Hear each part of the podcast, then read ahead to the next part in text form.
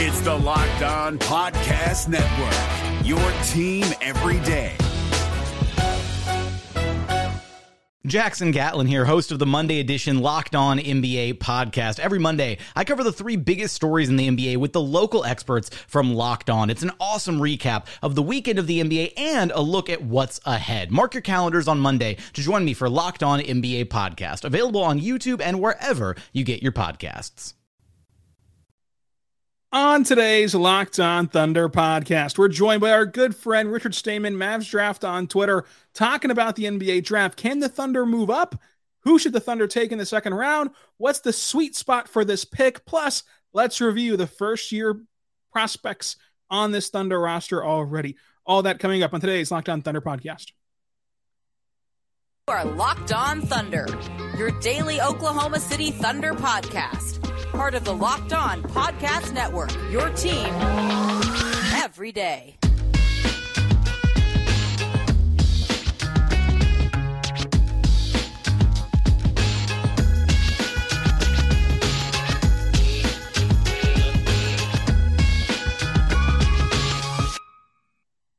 Let's get it going on the Locked On Thunder podcast on the Locked On Podcast Network, your team every day. I am your host, media member, and editor in chief over at thunderousintentions.com. Rylan Stiles, you can follow the show on Twitter at LO Thunderpod. Follow me on Twitter at Rylan underscore Stiles. And you can even text the show 405 963 2308 over there uh, on the text line. We're joined today by Richard, Stayman at Mavs Draft on Twitter to talk about the 2023 NBA Draft and review the 2022 NBA Draft as well.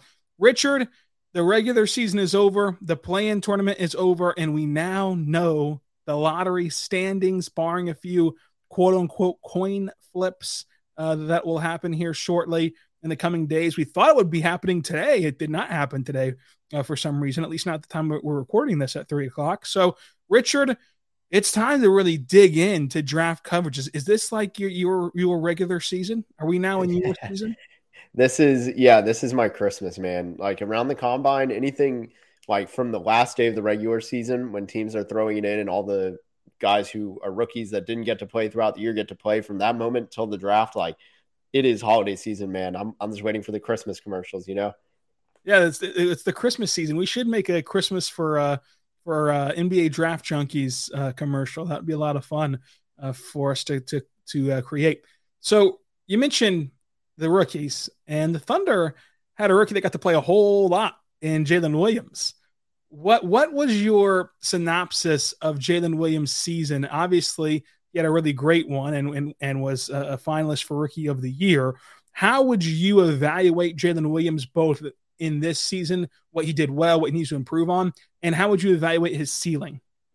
Yeah, I mean, he was always considered a really high floor guy, and he absolutely proved it. His three point shot improved a lot throughout the year, which I like to see. I think really before January, I want to say his three point shot was pretty low. It was in the 20s in percents uh, percentage, but he finished around average 35 and a half, 36% for rookie. That's actually above average. So a lot to like there. I really think it's just getting that consistency for the whole year now instead of, you know, three, four months, which you know, you could make that about any rookie. It's not it's nitpicking at that point, but there's just very little to to point out in his game as like, all right, like this is going to hold him back. There's nothing that holds him back. It's how good can he be? Like how much better can he keep getting?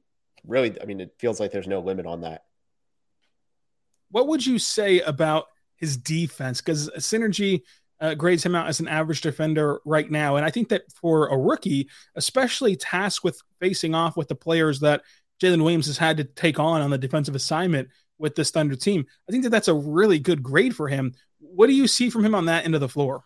Yeah, impact wise, I think he's average. I think he can hold his own though. Like he's not a liability. And for me, when you're like actually skilled and you're not a liability, you're more than average.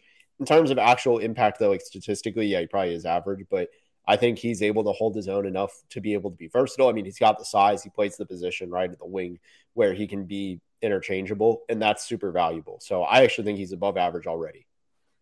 So we we didn't see much from Ousmane Dieng at the NBA level uh, because you know he, he had the wrist injury and, and just the, the nature of how the season was going for Oklahoma City.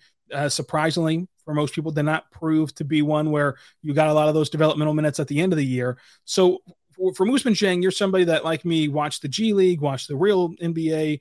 Uh, in all of that, uh, in all of that time, because we both watched each league, what did you see from Ousmane that was surprising both positively and negatively? Yeah, I mean, he was definitely a bit more raw than I anticipated. Like I knew he was always raw, and for me, it's like you have to look at him with a long term outlook. Like you're not expecting him to be this year one contributor, so you could pick apart that three point percentage, but really, there's no like red flag there. He didn't get to the line much, I guess. You point at that. I would like to see him get more aggressive. I think that's really going to stem for that's a big root, right? For him is just can he get more aggressive and what will it look like statistically when he actually is more aggressive? So the tools are there. I don't think I'm changing or my course at all on my pre-draft analysis, but I really do think he's someone who like he still has high end rotational player written all over him. Yeah, I think that with Ousmane Dieng, uh, it was the, the, one negative that you want to point out is even whenever he was in the G League and it was you know kind of his show, he was not aggressive at times. He was at times just like floating around the court, uh, which is you know more passable whenever you're playing that way in the NBA. Uh, I should say more explainable whenever you're playing that way at the NBA level than it is at the G League level. But through the course of time, he did improve on that, and he became a really aggressive player. Uh, you know, pre wrist injury and post wrist injury. One of the more encouraging things was at the rim this year. He shot uh, 74% uh, from from the from at the rim, or I believe it was 84% one to two. So I know, I know that's a big dramatic dramatic uh, range, but he was like 86 percentile at the rim and at first position according to cleaning the glass. And as that gets more more aggressive, if that stays the same as you mentioned, that's really encouraging for what he can be. And I think that we saw in glimpses how good he can be as a defender, which can really help uh, this team long term. And you mentioned it, even though he is a project and he is a, a, a raw player and was particularly raw. And the question now becomes, how do you continue to find minutes for him as this team progresses and expectations change around them next season? Uh, he still has a ceiling of a player who can be really good and a floor of a player who can be a rotational piece, uh, which is which is nice to see from Ousmane Dieng that we didn't see uh, that level of change. How, how, important would you see summer league being for him? He said at X interviews that he'd be playing in summer league. How important do you view that for him? Yeah, I think that's massive. I mean, that's an opportunity where a lot of guys who have played in the NBA but haven't gotten the featured role yet that's where they turn into you know they they get to try that featured role and try things they never would try in an NBA court otherwise where they're the first option. You know they're picking guys up defensively. They're they're trying both ends. They're creating both for himself and for others at a really high level. And I think things like that as a wing like that's invaluable experience. So I want to end this with two things. First of all have you came around to J Will at all? Because I'm a big J Will stan right now. I mean, I love him. I've I've been a this is Jaylin Williams, the big man, right? I'm making sure I got the big man, right. the big man. Oh, dude, yeah. I never I never came around on him. I was I was always around with him. I had him as a first round grade. I think we both agreed on him. I mean, everything is translated. The taking charges, for example, has been outstanding, and that was the skill he had at Arkansas. So the, the taking charge stuff is such a, a weapon for him. And, and I think that um, you know, on draft night, I was uh, not necessarily skeptical about him specifically, like as an individual, but I was skeptical about this is a guy that, in my mind, plays a role and plays in a certain style of basketball that's a lot like Jeremiah Robinson Earl, where it, it, it, becomes redundant to have both of them on your roster. It's it, they're both the same caliber of player and they both play the same position the same way. And so that was more so my hesitation on draft night of we just saw Jeremiah Robinson have a really good rookie year. Now we bring in a guy who's pretty redundant with, with him in Oklahoma City. Uh, how does this all shake out? It's going to be a it's going to be a nice um, battle, and that was the that was the constant message from the Thunder all off season long was this roster is going to look a lot different next year when it comes to internal competition. And uh, of course, Jeremiah had the had the ankle injury, but I think that that internal competition has swung pretty favorably uh, towards Jaylin Williams. Yeah, I mean, he's made Jeremiah Robinson Earl expendable. I mean, he, he barely even played. A JRE barely touched the floor when Jaylin kind of got into the established role, which sucks as a JRE fan. But also, I really like Jaylin Williams, so like you can't win them all. I think he's probably. I mean, at this rate, would it shock you if Jeremiah Robinson Earl might have played his last game as the Thunder? It's it's a little extreme, but when you're a second rounder, you your contract's not as uh, as sticky, and you know you're easily movable compared to uh, to first rounders. I think where it's much harder for teams to to give up on what they had. That's right. I, I think that um, it just comes down to the fact that the Thunder have three picks coming in this year. Uh, if they use all of them, which is still a big if, a lot can change between now and the, the draft. If they lose all, you use all of them, they're going to need at least two roster spots as of now. Uh, we don't really know about that second second round pick. It could be in the 50s as it should be right now, but depending on how the how the Spurs and Rockets uh, coin flip shakes out, it could be two picks in the 30s. And at that point, as you know, Richard, you'd, you'd be needing three roster spots instead of two. Uh, because the reason why it's so important to have that pick go in the 50s is that pick in the 50s can sign to one of the three two way deals. You're not going to convince a player in the 30s to go on a two way deal more than likely, unless you just absolutely reach on an otherwise undrafted guy. Yeah, I mean, I think they're going to consolidate those picks personally, add someone in free agency. I think SGA is going to draw in some guys to recruit for free agency personally. Are there any uh, any targets top of mind for you on that category? Nobody stands out, um, but I mean, I just feel like SGA's weight, it, eh, like his his gravity, is going to draw somebody, right? That would be interesting, and Thunder have the cap space to do it if they choose to go that route. Um, but let's let's end this segment talking about the first year guys with just a refresher on Chet Holmgren. Like where where were you on Chet Holmgren this time last year? Because I think that uh, I did a whole pod on this yesterday. I think that uh, because of the ascension of all these other guys, that it can get kind of lost in the sauce of like just how good we're expecting Chet Holmgren to be. Yeah, um, I think you know a year ago after the season ended, I started watching him more and more and more, and I thought you know like if everybody stays healthy and everybody hits their ceiling, like Chet Holmgren's the best player in the draft. And I really don't think my views have changed, even with Paolo being just as unbelievably. I think he's a franchise changer. I still believe in Chet. Like he, his two way impact with creation ability as a center is just unprecedented. The NBA playoffs are right around the corner, and Locked On NBA is here daily to keep you caught up with all the late season drama. Every Monday, Jackson Gatlin rounds up the three biggest stories around the league, helping to break down the NBA playoffs. Mark your calendars to listen to Locked On NBA every Monday to be up to date. Locked On NBA, available on YouTube and wherever you get podcasts. Part of the Locked On Podcast Network. Your team every day. And, and he fits this team like an absolute glove. Like I think that that's what's also encouraging about Chet is that he's he's not having to go to a situation where he's the main guy, so where he can just raise everything up um, uh, in, in the uh, in in the process of of coming back to this team. But that's a synopsis on uh, on the draft picks for the Thunder in terms of what they've already used. Now let's talk about the draft that is coming before us come June by telling you about our good friends over at Game Time, folks. Game Time is fantastic. Game Time is an app that lets you create an account Use the code Locked On NBA, get twenty dollars off your first purchase and last minute tickets. Low prices guaranteed. They're sponsoring today's show, and Game Time is there for you because you just go there, download the app, go to the website, whichever you want to do, and create your account, and then you can buy tickets to your favorite events without the stress. Game Time is fast and easy to use to buy tickets for all sports, music, comedy, and uh, theater near you with killer deals on last minute tickets and the best prices guaranteed. You can stop stressing over the tickets and start getting hyped for the fun that you're going to have. So check it out today with images of your seats view, easy to find and buy tickets of all kinds to, to the event in your area, low prices guaranteed, and event cancellation protection. Uh, make sure you check it out today by going to Game Time and creating an account and using the code Locked On NBA. That's code Locked On NBA for twenty dollars off your first purchase.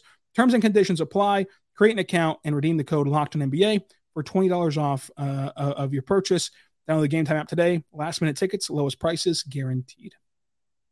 We're back on the Locked On Thunder podcast on the Locked On Podcast Network. Your team every day. Thank you so much for making us your first listen every single morning, every single day. We're here for you talking Thunder basketball. Today, we're talking to Richard Stayman at Mavs Draft on Twitter about the NBA draft. We'll talk about the Thunder season as a whole and put it to rest on Wednesday with Clemente Almanza. And on Thursday, we'll talk Stock Watch, a, an up and down report on every player across the roster. Friday, we're going to recap uh, the Sam Presti press conference. So, a lot to get to for the everydayers. Continue to subscribe and listen five days a week, even in the off season. Richard, we bring you in now to talk 2022 23, I should say, NBA draft. Uh, we're now in the new cycle and the new year, and it's it's been a long, a long few months, but I'm I'm just now getting a grip on 2023. Nonetheless, we've seen the season in. Your Dallas Mavericks threw away the season, and they have the 10th best lottery odds, whereas the Thunder have the 11th best or 12th best uh, lottery odds that's not necessarily important for this conversation because I don't think that either one of us are expecting some miracle jump quite yet. We'll have plenty of time to discuss those conspiracy theories as we move forward, and trust me, I will. Uh, but for this question, let's just assume they have the 11th best odds and, and they pick 11th because you know they don't move. At 11, with how congested the draft board is uh, uh of of talent, how razor thin the margins are between evaluating these players how far could Sam Presti go if he so chose to consolidate those draft picks, as you were saying? I think he can move up to five, four. I mean, somewhere in that range. I don't know if you're going to get to three just because 11 is a big jump. But a team that, I mean, just looking at the the draft board, someone like Portland, I think they'd be disappointed to move out. You could see Charlotte being able to take the swing. They may prefer quant- quantity over quality, although they do have a lot of picks. But I think that's a that four, sorry, five to seven range is probably ideal. So if if the Thunder were to jump up to to say, let's just just say best case scenario, they go to four, if they get it done, and let's just assume for the sake of of argument, it goes Victor, Scoot, Miller, one, two, three, boom, it's over. At four, the board then opens up. Who would be the perfect fit for the Thunder? Man, I don't think you go Amen Thompson, which is really weird just because the amount of guards you already have that. I mean, I think he's kind of ball dominant. I don't like that phrase, but I do think he is somebody that kind of profiles as that. It's tough. I think you might take a swing at somebody like Jarace Walker. I think he's perfect for what Oklahoma City needs.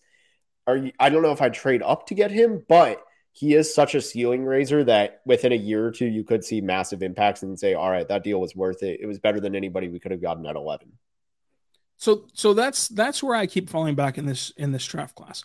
I keep falling back on three guys that I think would really help the Thunder. Walker, Taylor Hendricks, Gradey Dick. I think that coming away with one of those three guys would be considered a massive massive success outside of of course the lottery odds just – falling ever in your favor and you somehow get Victor or a top pick or whatever. Uh, of those three guys, what how realistic is it for any of them to fall to say 10, you know, 11 or 12 or or wherever the Thunder are going to pick at at 11 or 12? I I don't think I don't think any of them get past I don't think two of them. I think Hendricks and Walker don't make it past 10 for Dallas. I think Gradey Dick could because teams may be scared of the on-ball defense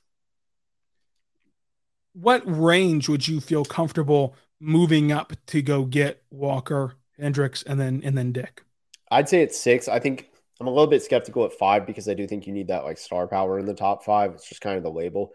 But I think you can justify it for someone like Oklahoma City where you see such a big impact year one. I think you could probably justify Jarace or Hendricks at five. I don't think you justify Gradey Dick at five, to be quite honest. I'm a big Gradey Dick fan, but I don't think he's justifiable that high. So, so on the Gradey Dick approach, you just wait and see and, and see if he falls to you and kind of not make yeah, any rash I'd, move. I'd say like nine. If he's still there, you start approaching at there and see like, hey, can we jump 10 and see what happens?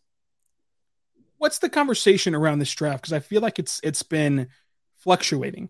I feel like this time last year we were discussing how it's generational. There's seven, eight names who can change a franchise, who can be really good, who can be top three of your organization good.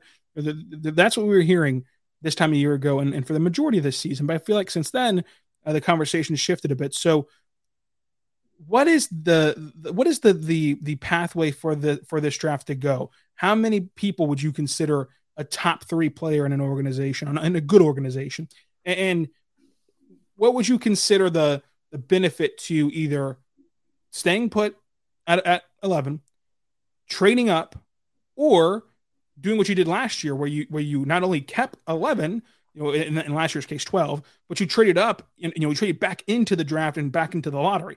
Uh, uh, of those scenarios, and knowing this draft intimately, is there a reason to to go back into the lottery while maintaining with you know pick 11 yeah. I mean, next year's class is going to be weak. I mean, we've seen this for years with the EYBL tournaments, things like that. It's a year that was heavily affected by COVID, I think, is a big reason why. Like, if you think about it, four years ago, they were eighth graders. A big part of their development was going into high school, and they didn't get that. Um, so I do think the 2024 draft is actually going to be pretty weak. You could justify moving out of 2024 entirely and just throwing all your chips into the top five while keeping everything else. I think that might be worth it. Now, to answer the question of franchise changing talents, there's pro- I mean, it's hard for me to identify that. I think this top four is absolutely franchise changing.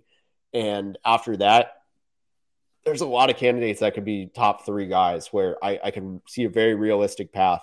They're top three on their team in the NBA. So there are a lot of guys. I would say, honestly, I think that nine to 12 range is very volatile. If you can get up to eight, you're probably going to end up with a pretty safe high ceiling pick.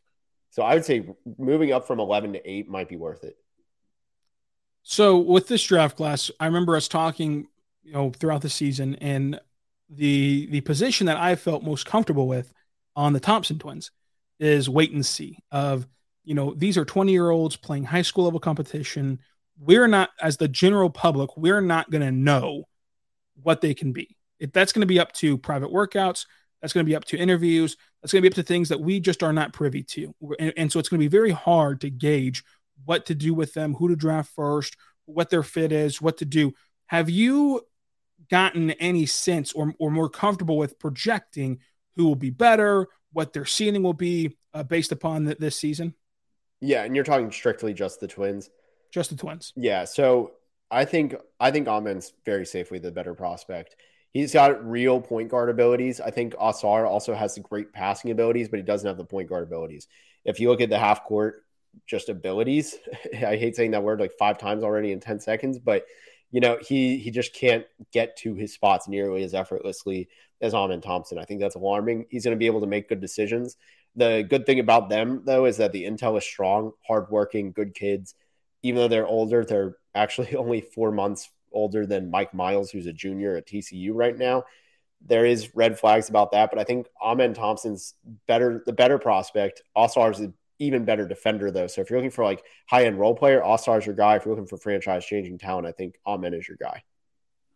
That is excellent work from Richard Stayman at Mavs Draft on Twitter. Now we're going to discuss second round prospects coming up because the second round is as interesting as the first round for Oklahoma City.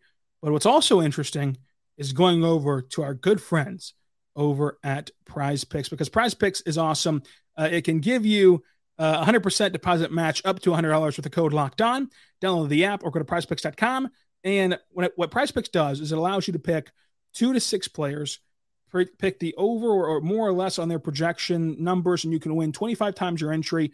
It's just you versus the projected numbers. You're not playing other people. You're not playing sharks who do this for a living and know all the ins and outs. It's just you versus the projection. So you can sit down tonight and say, look, I think Kevin Durant will have over six and a half assists and Steph Curry will make more than three and a half three pointers. And boom, if, if those two things come true, you win. This includes the NBA, NFL, MLB, NHL, PGA, college, and, and, and football, men and college women's basketball, uh, WNBA, esports, NASCAR, tennis, MMA, boxing, disc golf, Eurobasket, cricket, and more. Entries can be made in 60 seconds or less. It's that easy, safe, offers fast withdrawals. Currently operational in over 30 states and Canada. Download the PrizePicks app or go to PrizePicks.com to sign up today and play daily fantasy sports. First time users can receive 100% instant deposit match up to $100 when you use the code locked on. That's the code locked on for 100% uh, instant deposit match up to $100 at prizepicks.com or the PrizePicks app. The NBA playoffs are right around the corner, and Locked On NBA is here daily to keep you caught up with all the late season drama. Every Monday, Jackson Gatlin rounds up the three biggest stories around the league, helping to break down the NBA playoffs. Mark your calendars to listen to Locked On NBA every Monday to be up to date. Locked On NBA, available on YouTube and wherever you get podcasts part of the Locked On Podcast Network. Your team every day.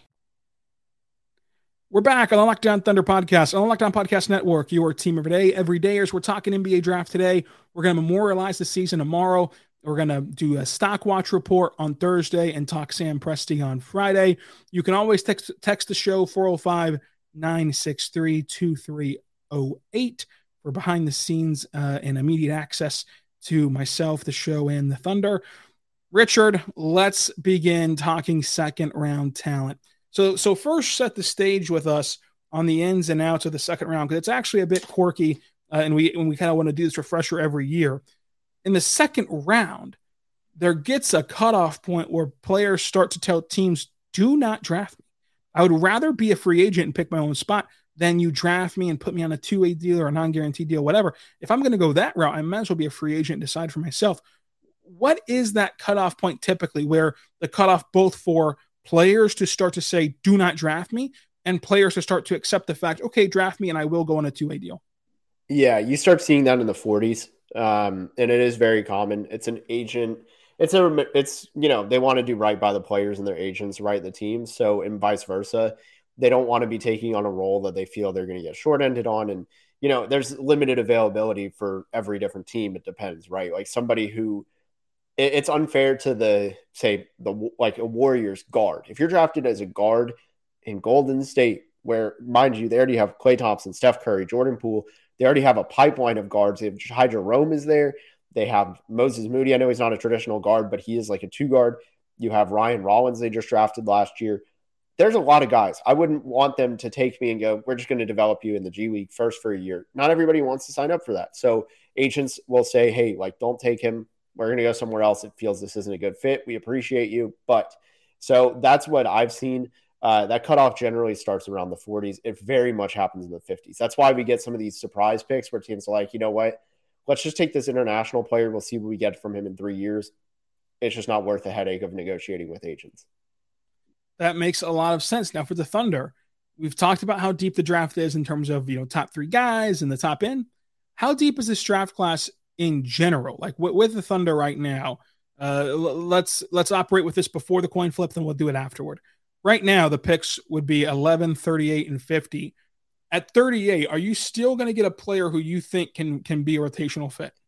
Yeah, I mean, generally, the 30 through 36 is a really strong spot of the draft. Actually, there's a very strong year over year success rate. 37 and 38, there's a bit of a drop off, but generally there's a team that strikes gold in one of those last spots of the 30s, which I doubt Sam Presti, I personally wouldn't. So I think there's a chance. Now, the depth of the draft as a whole, look, right now, I think after about 55 on my board, I'm like, all right, I have this guy up here. He's top 60, but I'm not that confident in him. It's just, I know he'll play minutes, so you kind of have to rank him accordingly.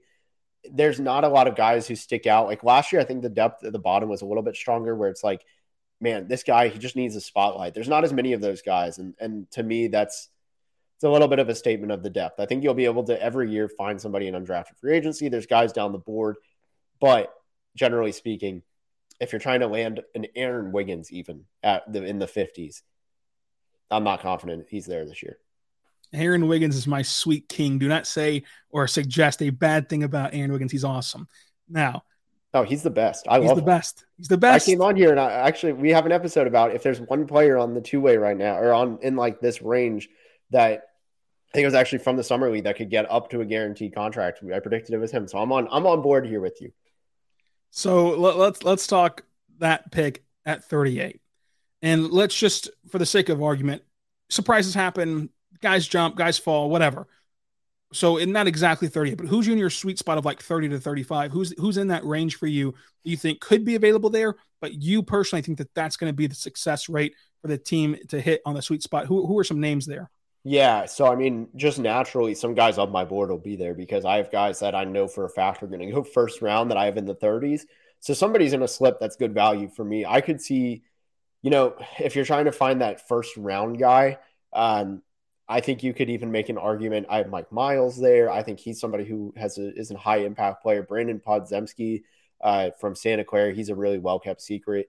Combo guard has great passing abilities, just a gifted offensive player. Um, and then one other, I would say, I mean, I love Trayce Jackson Davis, and for Oklahoma City, who look, it's no secret they're going to be going after a big, especially after that Minnesota game. I think they could use Trayce Jackson Davis as a day one rotation player as a big.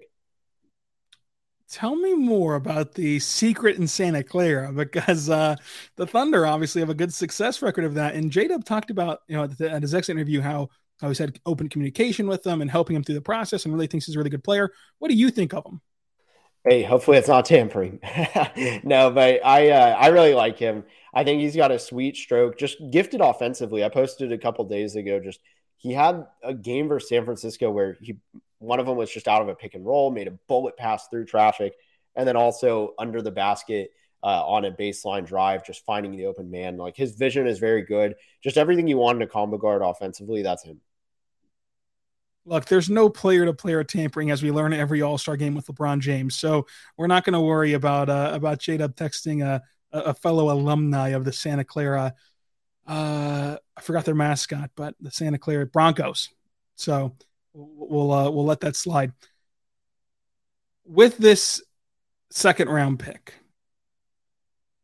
where does our good pal Isaiah Wong fit in? Hey, declared as of the day we are recording this.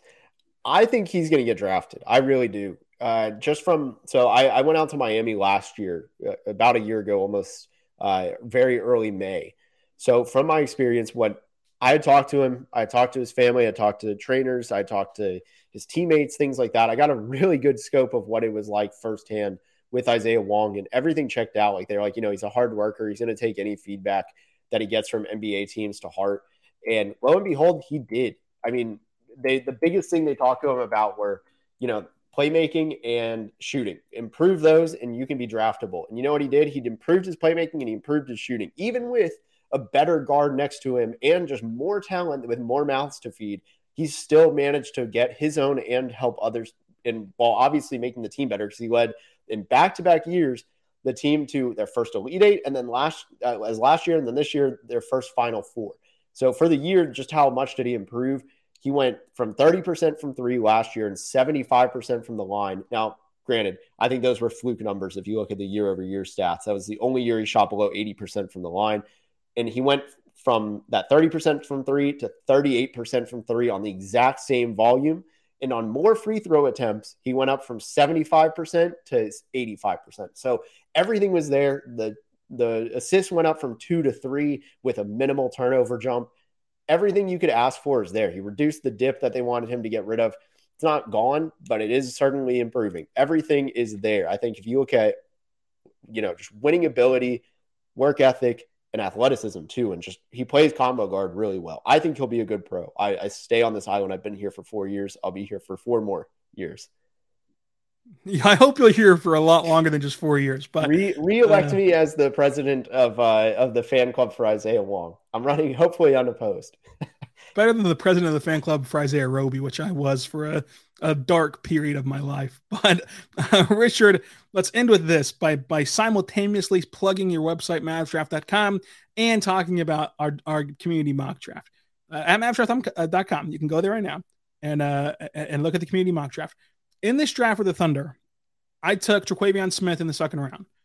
Now, I want to know your philosophy, you personally how would you grade that for myself and for the Thunder? Because for for the thought process for the Thunder perspective, from like my perspective, drafting for the Thunder, I know that he doesn't quote unquote fit, but it's such a talent that I just couldn't let him fall any further. So how how do you balance that in your personal opinion of like, hey, this guy probably doesn't fit perfectly. You've got to kind of mash that piece into the puzzle, but he's so talented.